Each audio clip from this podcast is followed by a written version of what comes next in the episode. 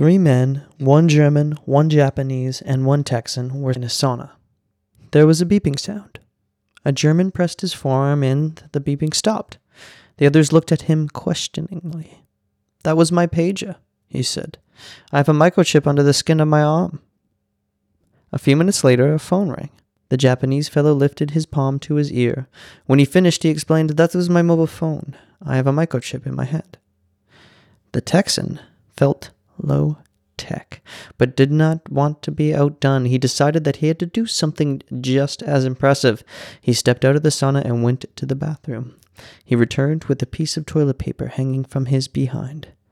The others raised their eyebrows and stared at him. The Texan finally said, Well, will you look at that? I'm getting a fax.